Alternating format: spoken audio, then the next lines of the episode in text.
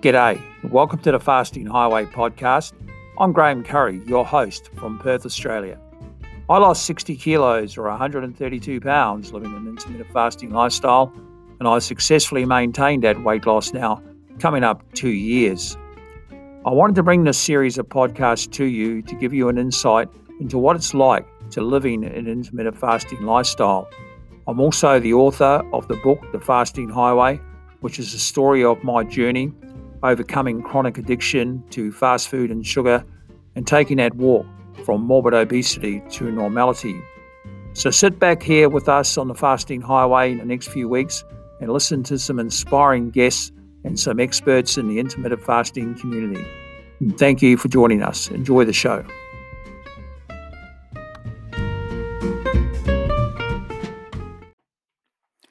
G'day, and welcome to the Fasting Highway podcast. And this is episode 38. And just before I get to today's guest, I just wanted to pass on a sincere vote of thanks to all those that have been buying my book, The Fasting Highway, about my own journey. Much appreciated. And thank you for leaving the great reviews on Amazon and also for the dozens of messages I've been receiving personally from all over the world and I'm really pleased that my book has resonated with some people and helped them on their journey. And also to all the great messages around the various Facebook groups. Uh, thank you so much. It's really, really appreciated. So let's get to today's guest, and that's Marty Kendall. And Marty is from Brisbane here in Australia. And Marty Kendall is an engineer who seeks to optimize nutrition using a data driven approach. His interest in nutrition began 18 years ago in an effort to help his wife Monica gain better control of her type 1 diabetes. But since then, he has worked to develop a systemized approach to nutrition tailored for a wide range of goals. Marty has been sharing his learnings at his website, optimizingnutrition.com, and has developed Nutrient Optimizer and data driven fasting to guide people on their journey of nutritional optimization. So please take a look at Marty's website and also his Facebook group, Data Driven Fasting, to get a better insight. But welcome, Marty.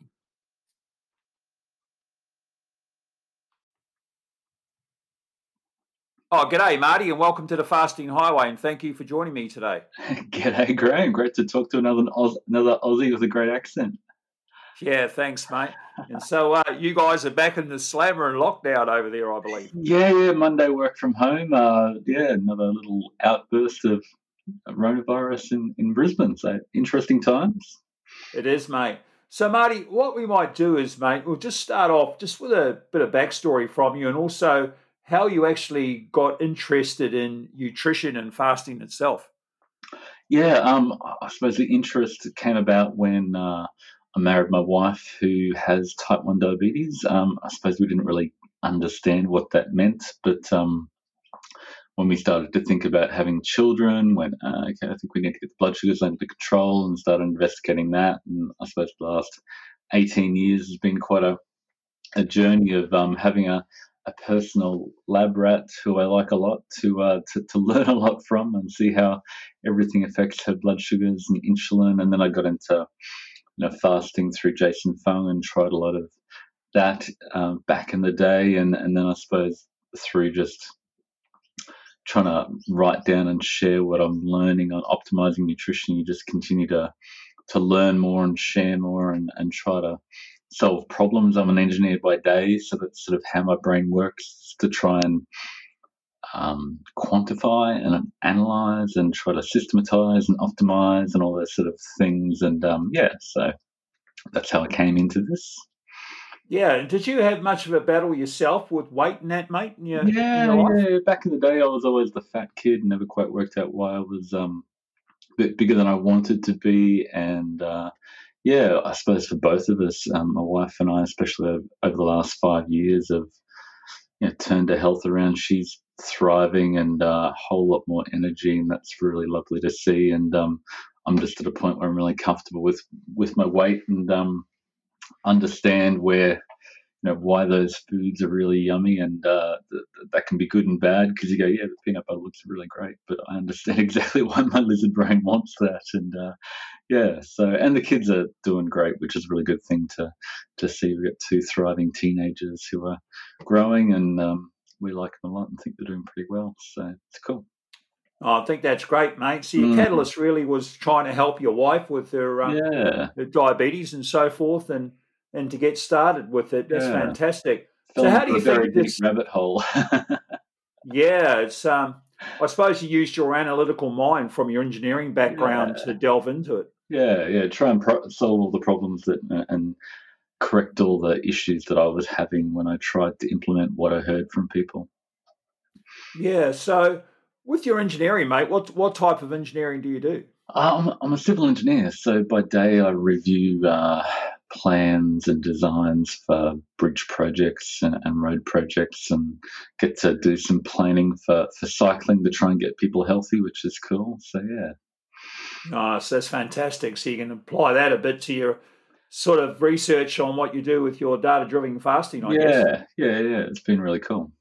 That's fantastic. So, how do you think this journey overall has affected yourself and your family, Marty? What sort of things have been going on there? Yeah, yeah. Um, just a, a change in quality of life. Moni's uh, insulin daily dose has gone from like 50 to 60 to 25 to 30 units per day um, just by stabilizing it. And then both of us losing a lot of weight at the same time and just feeling a whole lot more healthy. Um, yeah, it's just uh, something like like you've found with fasting is that once you learn something, you just want to share it and get it out there and and and help people. Um, and you had I have so many conversations on Facebook over the years of little little uh, 140 characters or whatever you have to fit it into, and then started blogging, and then um, trying to I suppose rather than just saying, "Oh, I don't think that's quite right," let me tell you what I think it should be. Actually, creating systems and, and, and programs that help people actually guide them through it rather than just critiquing other people's approaches. Yeah, I think that's great, mate. So when we talk about fasting, mate, and I know you've had quite a bit of experience in that and researching and so forth. One of the things I'd like to know from you is is where do you think people go wrong with fasting? Let's start with that. Yeah, um, we did a little survey in the data driven fasting group recently, and one of the the biggest challenges that people find, I think, is that um, when they go for a long time without eating, they then choose particular foods when they're really, really hungry, and then just put the weight back on. So they may go days without eating, but that that they continue to yo-yo their weight and not make the long-term progression toward towards optimal health and, and body composition. So not everybody needs to to look like a bodybuilder, uh, and that's not necessarily the healthiest end goal, but to have a, a better body composition, lower body fat is just so integrally related to diabetes and everything that uh, all the metabolic diseases that that flow off that, which is pretty much everything we're we're facing in our Western world. So it's a, a fairly important thing to to try and manage. So yeah, we, we I know when I fasted for days at a time, you get to the point where you know, the peanut butter and the cream and everything's looking very, very attractive. And when you've believed that those foods don't raise insulin much, so you can have as much as you want, then you, you, you sort of end up refeeding and, and just about binging on on these really uh, energy dense, low satiety, nutrient poor foods that lead to just putting back the energy you, you, you put up that effort into to not have for that time. So yeah, um, I went. There must be a better, a different solution to this, and I suppose um, tried to find a balance between food quality, which is my, my big thing really with optimizing nutrition, trying to design foods and food choices and meal choices to help people um, optimize and, and, precisely choose what they should be eating for their condition and, and their goals, um, and, and, marry that with you know not eating all the time and trying to find that that balance between feasting and fasting to actually ensure you achieve long term goals. Yeah. So, what the fasting schedule, mate? a lot of people have difficulty when they start out. How do you sort of suggest people find the right schedule for them? Yeah, um, there's just so many options with you know five two extended fasting, alternate day fasting, fast five. Um, yeah, I suppose that can be overwhelming. So coming from a, a diabetes blood sugar headspace, um, what just seemed to make sense to me.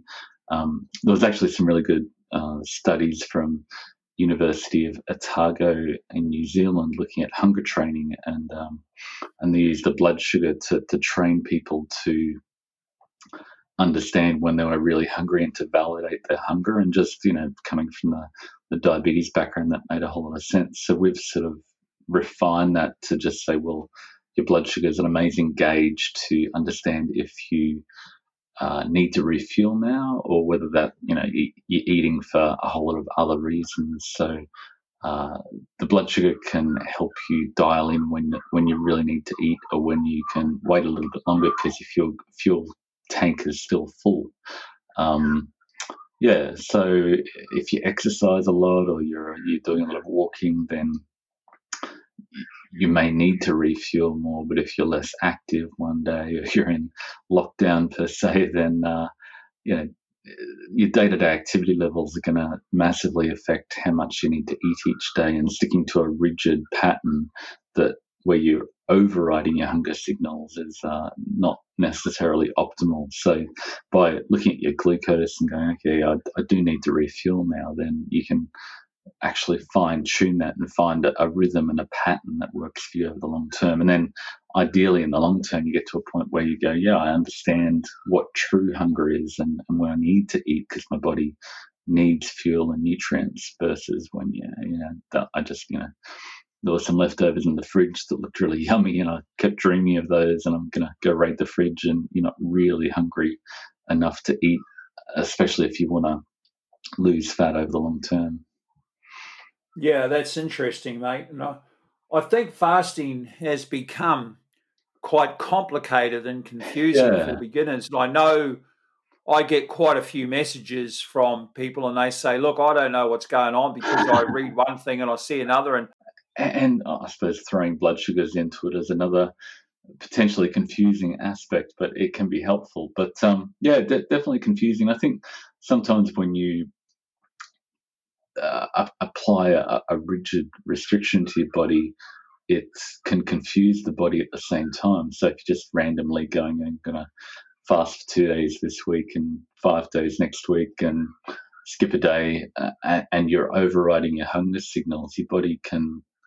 Uh, they talk about metabolic jet lag when you're um, you're eating late on the weekend, and, and that's not necessarily optimal because your body really does like a a regular routine and and when you I think I talk about your, your lizard brain a lot. I think your, your subconscious has this amazing drive to ensure you get what you need over the long term, regardless of how much our conscious brain wants to control and restrict and, and you know not eat the bad things. That the lizard brain always finds a way to get the nutrients and the energy you need. So if you keep on confusing it, it'll think it's in a bit of a uh, a famine or there's you know not enough food around because you made it not eat for some random amount of days last week. So it'll find a way to, just in case there is a famine, you'll uh, you know maybe stock up a bit more.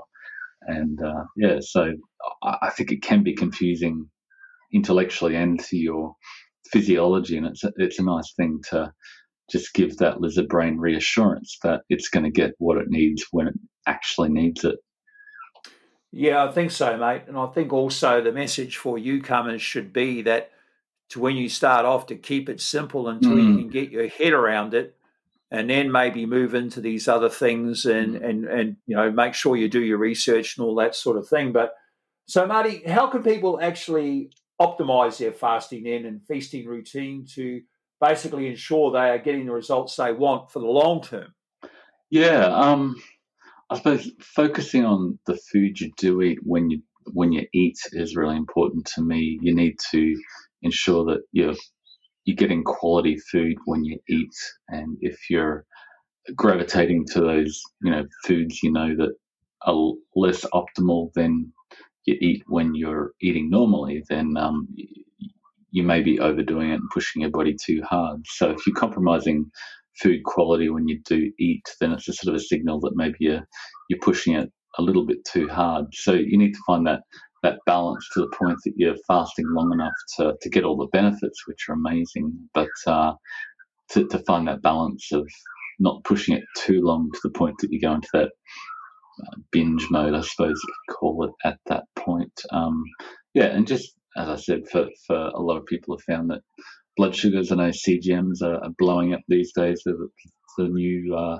exciting thing. Um, I'm not sure whether that's necessary, but uh, you're just tracking your blood sugars as a, as a, hunger signal when you're actually needing to refuel. Your blood sugars are low, and then you can you actually need to refuel at that point. Yeah. So, Marty, tell us why it's important to actually track something yeah. to ensure that you're making that progress.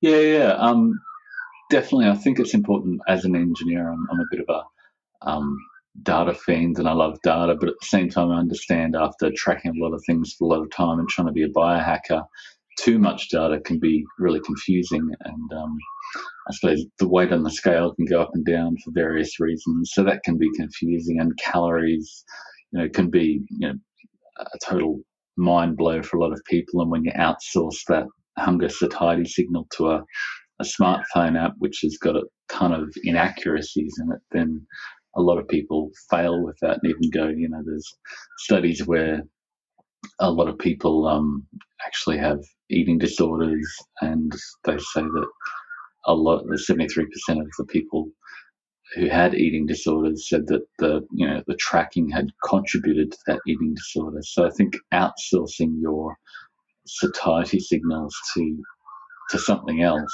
is uh, is potentially dangerous. But it seems that um, looking at your blood sugars, you can you can quickly correlate it back with what you just ate before to understand. Yeah, okay, that, that donut left my blood sugar elevated for a very long time, or the, the, the, the rice, my blood sugar went up and back down, and I can I can eat again now, or the bulletproof coffee left my blood sugar elevated the next day. You can sort of quickly make a correlation, and it seems that we're much more at peace with that. So um, I think to go back to your original question, over the long term, you definitely want to make sure you're making progress towards your goal. I think the goal is metabolic health, diabetes reversal, body composition, weight loss, fat loss, whatever that is. You need to make sure whatever you're doing is actually leading to that over the long term and just, you know, um, a lot of people talk about the benefits of autophagy, but I don't think we really understand much about autophagy in humans. It's really um, the long, but we do know that over the long term, that when you achieve an optimal body mass index, body fat, blood sugars, that all really does correlate with improved health. So I think whatever you're doing needs to lead towards that long-term goal, and as you've wonderfully achieved, a, a healthy maintenance over the long term um, for the rest of your life, ideally. Yeah, that's an interesting, mate. So, really using glucose to train hunger as well is a great mm. tool. Yeah, definitely, definitely. Um, it just you can calibrate whether you're actually hungry, and uh, it's a really powerful way of going. Yeah, I need to refill my fuel tanks at this point. So let's talk about hunger. Just touching on that, Marty there's a couple of types of hunger, isn't there? There's that head mental hunger where it's, oh my God, I could eat a horse and chase the jockey. and, then, and then there's that sort of hunger where you really need to listen to your body a bit. Yeah. Yeah, you can, you can get those gut rumblings or you feel lightheaded or you're, uh, you know, a bit, bit grumpy or you're thinking about food a lot. And a lot of the times they're actual legitimate physical signs that your body needs needs to be refueled at that point um, for, for optimal performance. But yeah, you need to find that balance when you know you, you, see an ad for the the chips or the donuts or somebody walks past you with something that smells really yummy, then that may not be legitimate hunger that you need to eat now. So a lot of people have got really dysregulated hunger signals in this modern environment where foods are, are designed to be hyper palatable and, and sell a whole ton of them. And uh, you know, food is equated with comfort and, you know, grandma's cooking, your mum's cooking and love and all these sorts of things. And a lot of time we, we're craving that extra dopamine hit. So we, we reach for the food that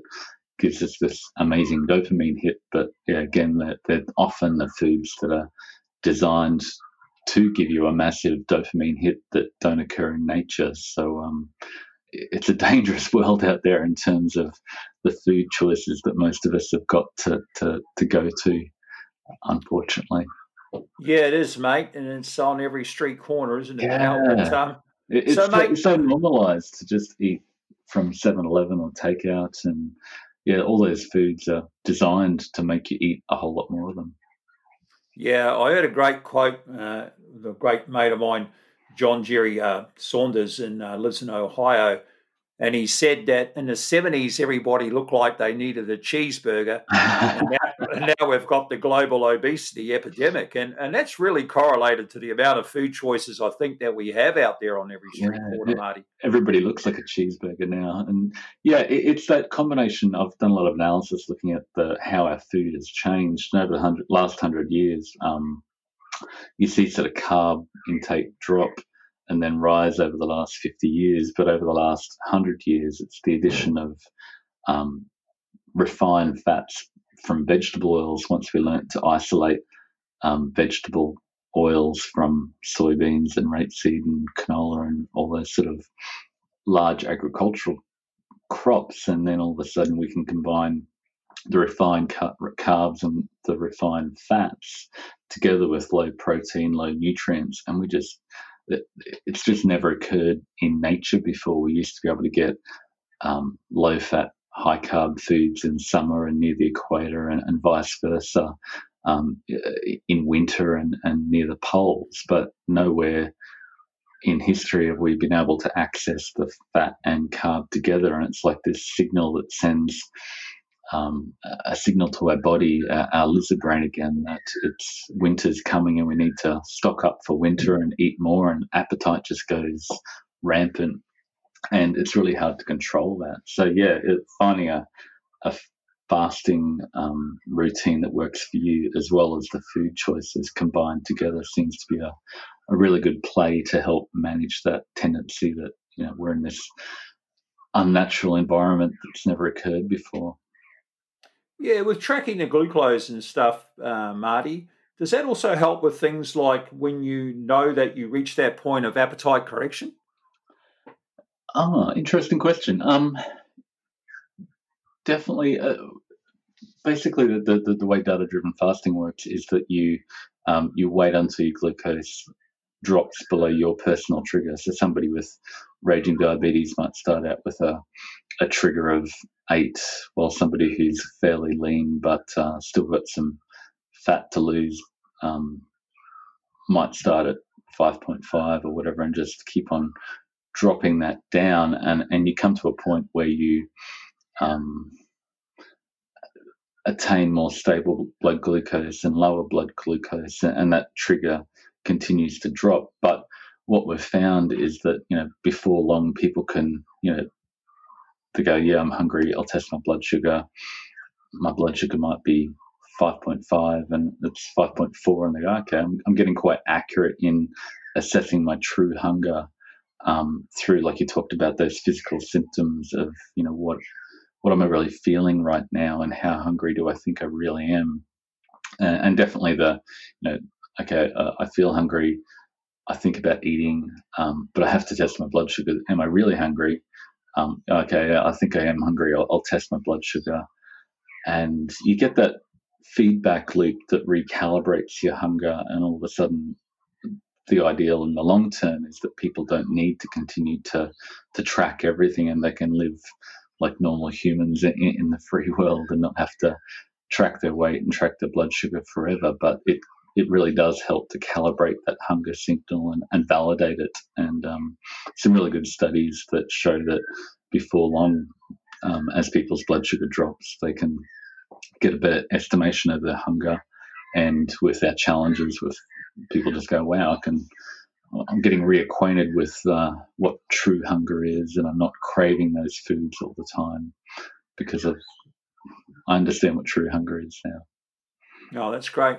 So, Marty, we're going to talk about the longer fasts for a minute. Yeah. And I know that that's become more prevalent in groups where people seem to think that sometimes if they don't do the longer fasts, they're not going to lose weight, which is totally not true. But mm. so just explain to me, mate, when when is it that you fasted for too long? Yeah, sort of as I mentioned before, uh, when you get to the point where your food quality decreases. I mean, some people have got amazing willpower and can fast for a week and then go for the the chicken breast and broccoli or whatever at the end and eat really high quality nutrient dense foods. Um, but most people don't, and if uh, I suppose it's a good signal if you're reaching for more energy dense foods when you've finished your fast, when you refeed, then it's probably a signal that you may be pushing yourself off the deep end a little bit too quickly. And um, I think a lot of people get confused with autophagy based on um, the studies in, in, in um, C. elegans worms in labs where if you restrict their calories, they live longer. And um, Walter Longo did the mice studies where 48 hours in, in a mouse will lead to autophagy and a whole lot of improvements. But one mouse day is, is 40 human days. So 48 hours for a mouse is 80 days. So uh, we don't really know that we're going to get those improvements from fasting for three or four days at a time. Uh, as I said before, it's really that long term um, improved body composition, lowering of your body fat levels that really aligns with improved metabolic health that, that we know. So, yeah, definitely need to find a way to over the long term achieve that improved body composition and uh, improved metabolic health. Yeah, I guess it's finding that balance, isn't it? The hmm. fasting mm. and feasting cycle, which allows you to get that nutrition you need when you eat. Yeah, and that's incredibly critical um, to appetite. If you're getting nutrients when you eat, um, your appetite's going to settle down and you're going to be able to go for longer again. And if you've got a lot of weight to lose, then potentially you may be able to go for a very long period of um, of time without not eating. But uh, yeah, I mean, the, the protein sparing modified fast is used by bodybuilders, but also in you know medical weight loss clinics where they want people to lose weight quickly without losing all their, their lean body mass at the same time, which is so critical for their metabolic health in the long run. Because if you lose your your lean mass, your muscle, you, you become weak and frail as you age, and that's not a good thing. If you fall over and, and break a hip, then um, you you may not leave the medical system ever, um, and, and, all that lean body mass is critical for just your metabolic health, your metabolic rate, your strength, your vitality, and if yeah, you need to find that balance between the feasting and fasting with high quality feasting at that point, so you can achieve the long term goal. Yeah, just explain too, Marty, why that refeed is so important after those longer fasts.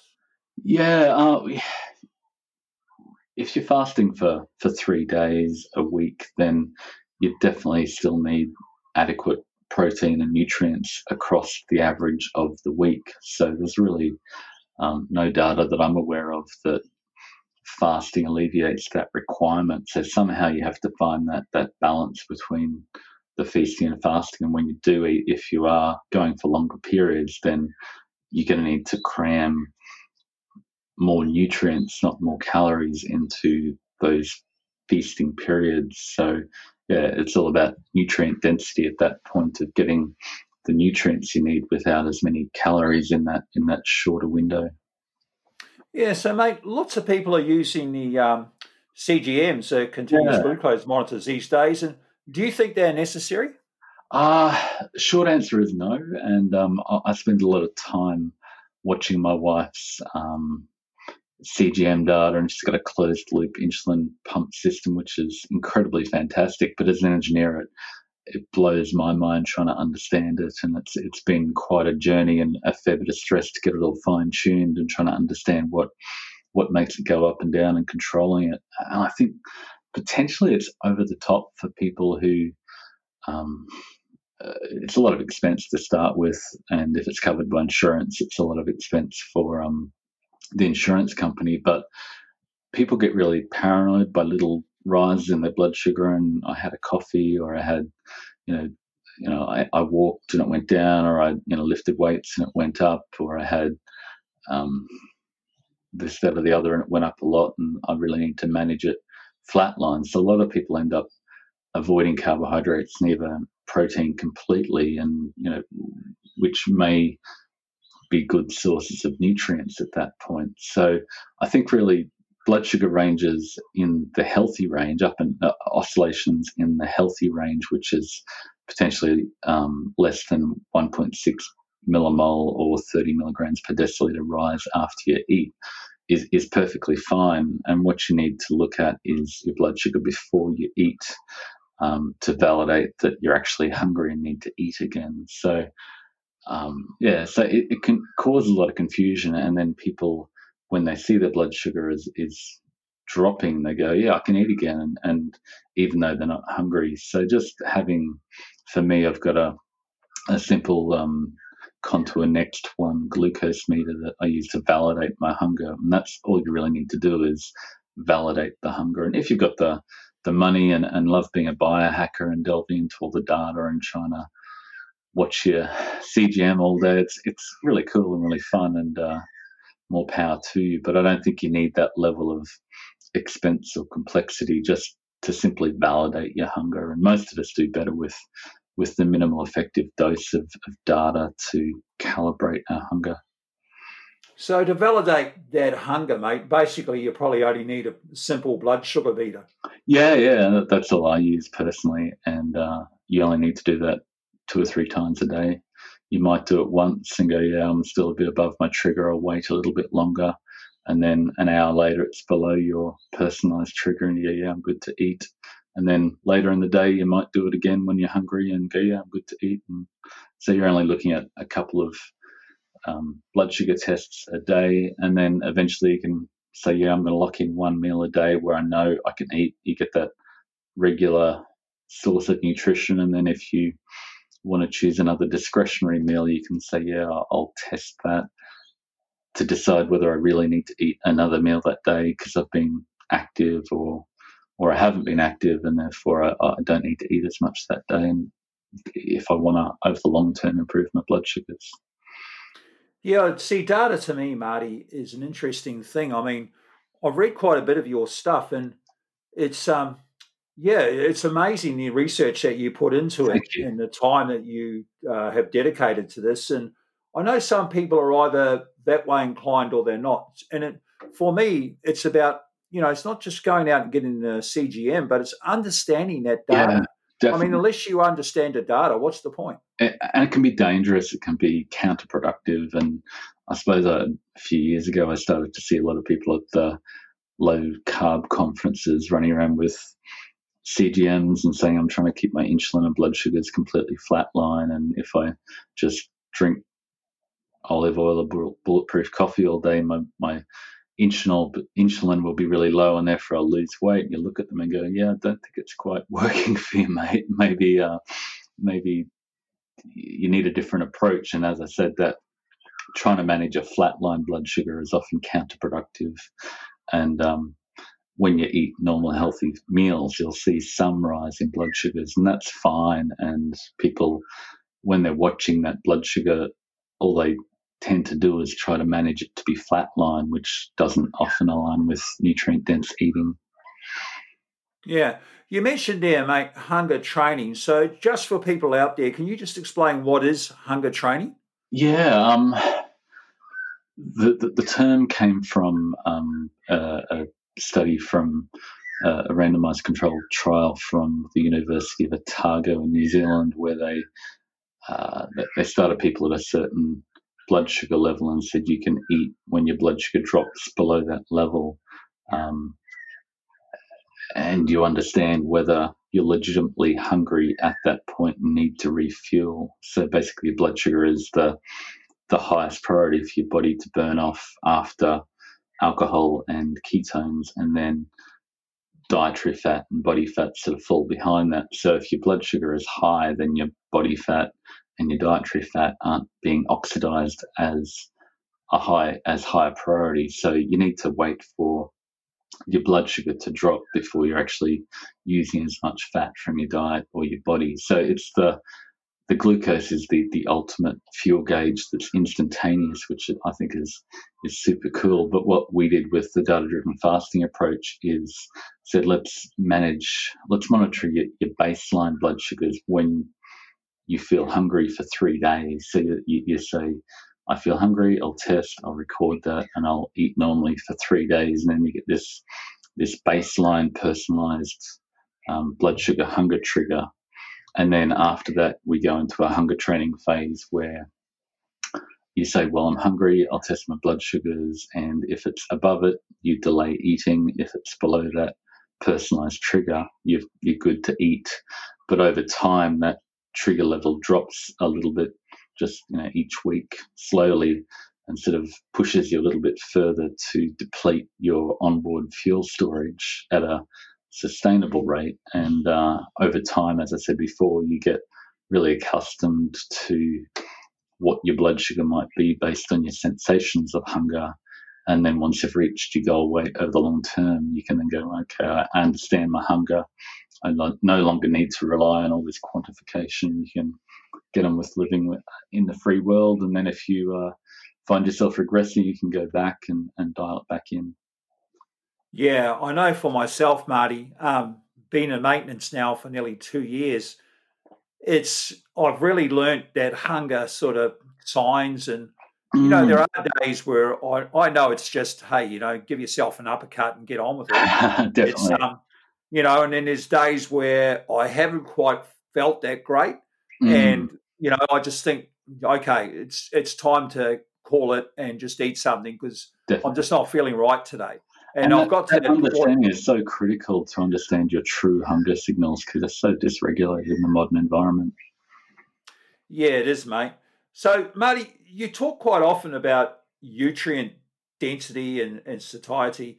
Can you talk about how you would define when, what we call window worthy foods when you eat yourself? Yeah, I really love that that term from Gin about window worthy. Um, and yeah, it's just a matter of choosing the foods that will nourish your body and give you the nutrients you need in that limited time frame and, and um, limited energy when you're actually trying to lose weight. So over the long term, as I said, you still need the same amount of uh, nutrients and and so that's vitamins, minerals, essential fatty acids, and amino acids, which is protein. And protein, a lot of the time, aligns quite closely with nutrient density. So foods that contain a high percentage of protein tend to be more nutritious, but it's not just a matter of eating egg whites or protein powder all day. And the, the non-starchy veggies, meat, seafood all tend to be incredibly nutrient dense. So I spent a fair bit of time back in the early days quantifying nutrients per calorie in a way that we could apply and uh, help people to identify the, the, the foods that they need to eat to give them the nutrients they need. So yeah, um, we've got a whole bunch of food lists that and, and, recipes that most people can use and apply, but then we can dial that in a, a, whole lot more and say, okay, what are you eating now, and therefore what foods and meals do you need to to optimize the nutrient density even further. And we've got a masterclass which um, guides people to really dial things in and compete for maximum nutrient density, which is a really good thing to see people getting excited about just like um, measuring their blood sugars to improve their health. So yeah, it's great to see movements of people growing that are, that are thrilled with optimizing their health and their nutrient density. Yeah, I love that term window worthy too, Marty. Yeah. I use it a lot. And for me personally, that my window has to be worthy or it just doesn't fly. And I learned quite a while ago that, you know, to sort of determine what is worthy and what isn't. And it's up to the individual what they eat. And I don't sort of cast mm. aspersions on anybody, mm. but I think you've raised a, a, lot of great points there. So, mate, what have you actually learned then about things like reducing insulin levels and from helping your wife, that is, and, and manage her diabetes? Yeah, yeah, that's um, a really good question. Uh, I, I used to think that reducing carbohydrates would automatically lower insulin and you'd lose body fat. But from understanding type 1 diabetes better. You know, when, when you look at uncontrolled type 1 diabetes, you basically, with no insulin, you're just leaching all your stored energy into your bloodstream and your blood sugars rise and your ketones rise and your free fatty acids go through the roof. And um, you'll basically waste away in a matter of weeks, um, which is a pretty scary condition. Um, but we can't achieve that if we've got a functioning pancreas just by you know, eating more fat and, and, and, less carbohydrates, which is what I initially believed. The, the insulin is something that holds that, it basically holds back the dam wall of storage in your body and stops your liver releasing energy into your bloodstream. So, really, rather than um, avoiding carbohydrates and eating more fat, what I sort of eventually came to understand was that it's all about satiety and nutrient density and finding a way that you can eat that is satiating, that uh, enables you to not be always consumed with hunger, that you'll go and, and eat the those energy dense, nutrient poor foods. So, yeah, they, they tend to be um, nutrient dense, either uh, the, the, the, really bad foods that we want to avoid are those you know combinations of the refined fats and the refined carbs together with low protein and interestingly um, either extreme of, of low fat or low carb will tend to be satiating to, to an extent but it's that combination of fat and carbs mixed together everything we think is as bad carbs the donuts the cookies the the white milk chocolate they're all the fat and carbs together that will just drive that appetite that we can't stop eating. Um, so if we avoid those, um, we'll have a higher satiety diet and we won't need to always be trying to manage our hunger and fight against our hunger. And then we automatically end up losing weight and the insulin comes down at that point. So it's all about finding a way to eat that is sustainable, that you can um, reduce body fat levels to the point that you, you achieve uh, uh, optimal metabolic health over the long term. Yeah, and I think it's understanding too the term uh, you can eat whatever you want with fasting. That you have to define that a wee bit, don't you? Yeah, yeah I, I probably don't fully agree with that because if you you just refeed on whatever. I think a lot of people come to fasting thinking, oh, yeah, if I just manage my eating window, I can then eat whatever I want and enjoy the donuts and cookies and and McDonald's. But I, I don't honestly think it works like that because you always find a way to overeat if you're eating poorly in that window, regardless. Yeah, I, I tend to agree with, with you on that as well, mate. I, I sort of twisted that around a bit to you can eat whatever you want, but for me, it's eating whatever I need to make me feel the greatest. Yeah, and that's what you, that's what you really want. You want you want to thrive. Um, you want to live a long, healthy, happy, vital life, and get on with living out there rather than just always being consumed with what you're eating and when you're eating. You know, you want to be free from that over the long term and and loving life. And this fasting habit is just a habit and the way you you live your everyday life. Yeah, well, I know, Marty, I fed my body all the wrong things for 40 years, and that's the reason I got as obese mm. as I did. Mm. And then when I started feeding it the right things, things reversed. So there's something to be said about that. So, Marty, let's talk a bit about yourself and your business and yeah. also your, your data driven fasting, mate. Let's start with that. Explain exactly why you started it and what is it. I mean, you already talked about what is it, but why did you do it? Yeah, I, suppose I just kept having all those discussions with people about you know, how can we manage insulin and, and food and fasting. And I thought, well, the best way to, to solve it is to put something out there that this is how I think it works. And uh, here's a, a structured approach to unravel it. And during um, during lockdown back in March, I had a lot of time on my hands and took some leave and uh, started writing and ended up with uh, yeah, a 100 page booklet and uh, 99 frequently asked questions from all the people that said, What about this? And what about this? I'm confused about that. So it's not, it's simple, but it, there's a lot of nuance at the same time and questions that people come up with. So we started a, a structured program and a challenge to to guide people through the process, and a, and a Facebook group to support them. And um, at the moment, we're we just launched an app which we're just refining with the current challenge group, which people seem to be loving. I created a spreadsheet, and uh, everybody's going, yeah, we'll throw the spreadsheet in the bin and use the app because it's so much cooler. So that's great. And it's great to see it being scalable to, to, to help more people over the long term. Yeah, your Facebook group, Data Driven Fasting, certainly has some fantastic information, yeah. Marty. And I, Thank you. And I really urge people to take a look at it. And Marty's a straight shooter and he's doing these things for all the right reasons and he's got a genuine care as well, which is great. So, Marty, also tell us about your website, mate. Yeah, um, I started with optimizingnutrition.com, which is just me sharing and blogging uh, to, to, to share what I was learning as an engineer, looking at the data. Um, it's been going for about five years, and we also developed a, a, a nutritional optimization masterclass. So for people who want to dial in their their eating uh, and up the nutrient density, as I said, we guide people through the the macros and the micros, and then you know showing them how to find the foods that will give them the micronutrients that they need more of, and that's also really critical. And we've been playing with a whole bunch of recipe books, and we're up to 220 recipes that we've created that are optimized for different goals over 29 different recipe books. Um, if people just want to go, well, what do I eat when I eat after my, I fast? Then this is uh, a simple go-to because um, I talked about nutrient density and the numbers and the graphs, and people just go, yeah, "Tell me what to eat. What does that look like? Give me a give me a food list. Give me a give me a recipe book." And so that's what we tried to create, so people could just pick it up, and it just looks like healthy, vibrant, colourful, um, tasty food because it's full of the things that are good for you that give you that your lizard brain that amazing dopamine hit that says, mm, "That was that was great. Give me more of that."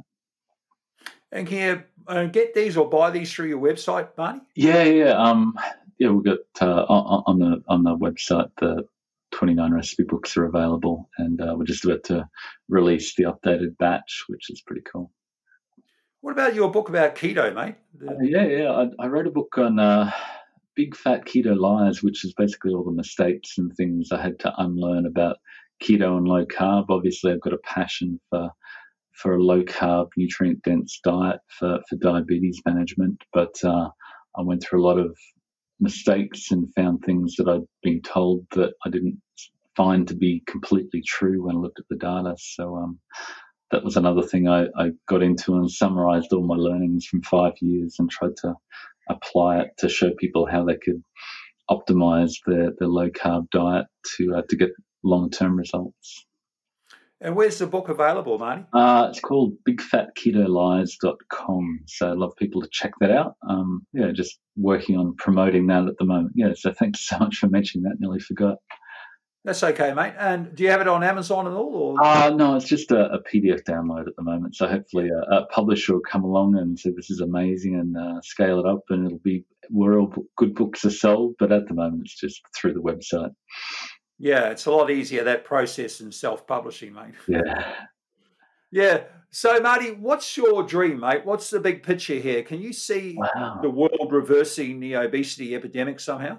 My my dream. Um, th- that story of the the guy who walked on the beach with the starfish and somebody said, you know, throwing one back at a time isn't going to help, and there's so many starfish out there. And he said, you know, threw the starfish back in, and he said it helped that one. And I suppose not everybody's going to optimize the nutrition and and uh, dial in the nutrient density and uh, manage their blood sugars through tracking the blood sugars. But the, there's a percentage out there who are really motivated to to make it happen and want good information. And I suppose through seeing that the massive lack of good information for people like my wife, I got fairly angry and frustrated and motivated to, to make a difference and put it out there to have an option that when people go, What can I do that will work? It's like, here's the option, here's the optimized option, and here's a, a step through process to show you how to get there. So um, that's what I've tried to create.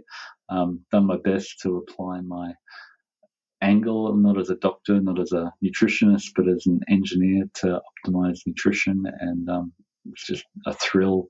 I love to see it change people's lives, and I just love to see it change more people's lives, and um, to, to I suppose to, to, to recreate nutrition. Um, I talk about uh, the phoenix rising from from the rubble of uh, nutritional dogma to, uh, to to change the world for the people who want their lives changed and want clear, concise, precise advice.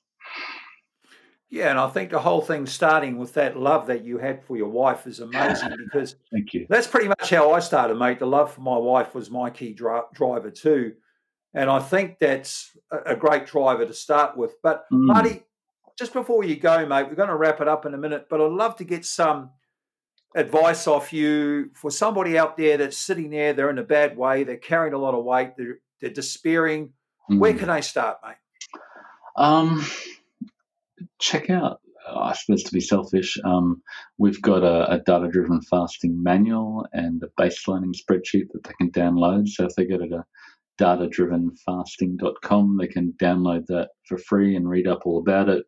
Join the Facebook group, um, Data Driven Fasting on Facebook. You can search that and just learn about how they can manage their um, hunger and and appetite and blood sugars. And we touch on nutrition there a little bit. There's a bunch of food lists and, and free recipes and a whole bunch of stuff that you can just get started. But i think um, start small. I think a lot of people have massive goals and want to change everything overnight but if you push it too hard too fast too early you'll fall off and get discouraged. And um, been reading BJ Fogg's Tiny Habits, and uh, it's just really critical to make those, to feel good about yourself for making that initial win, those initial changes, and as you, as you see that, you get a really massive dopamine buzz that that forms the habits, that builds the habits, that reinforces the behaviors that you go, yeah, I can do this, and just keep on moving and moving down the track. And before long, you're uh, you're Graeme Currie, and with that amazing before and after photo. Yeah, absolutely. Marty, I can't tell you how great it's been able to be able to talk to you today and share with us all this amazing information. And I really urge people to check it out. But Marty Kendall, thank you for joining me here on the Fasting Highway. Thank you so much, Graham. Cheers, mate. Bye.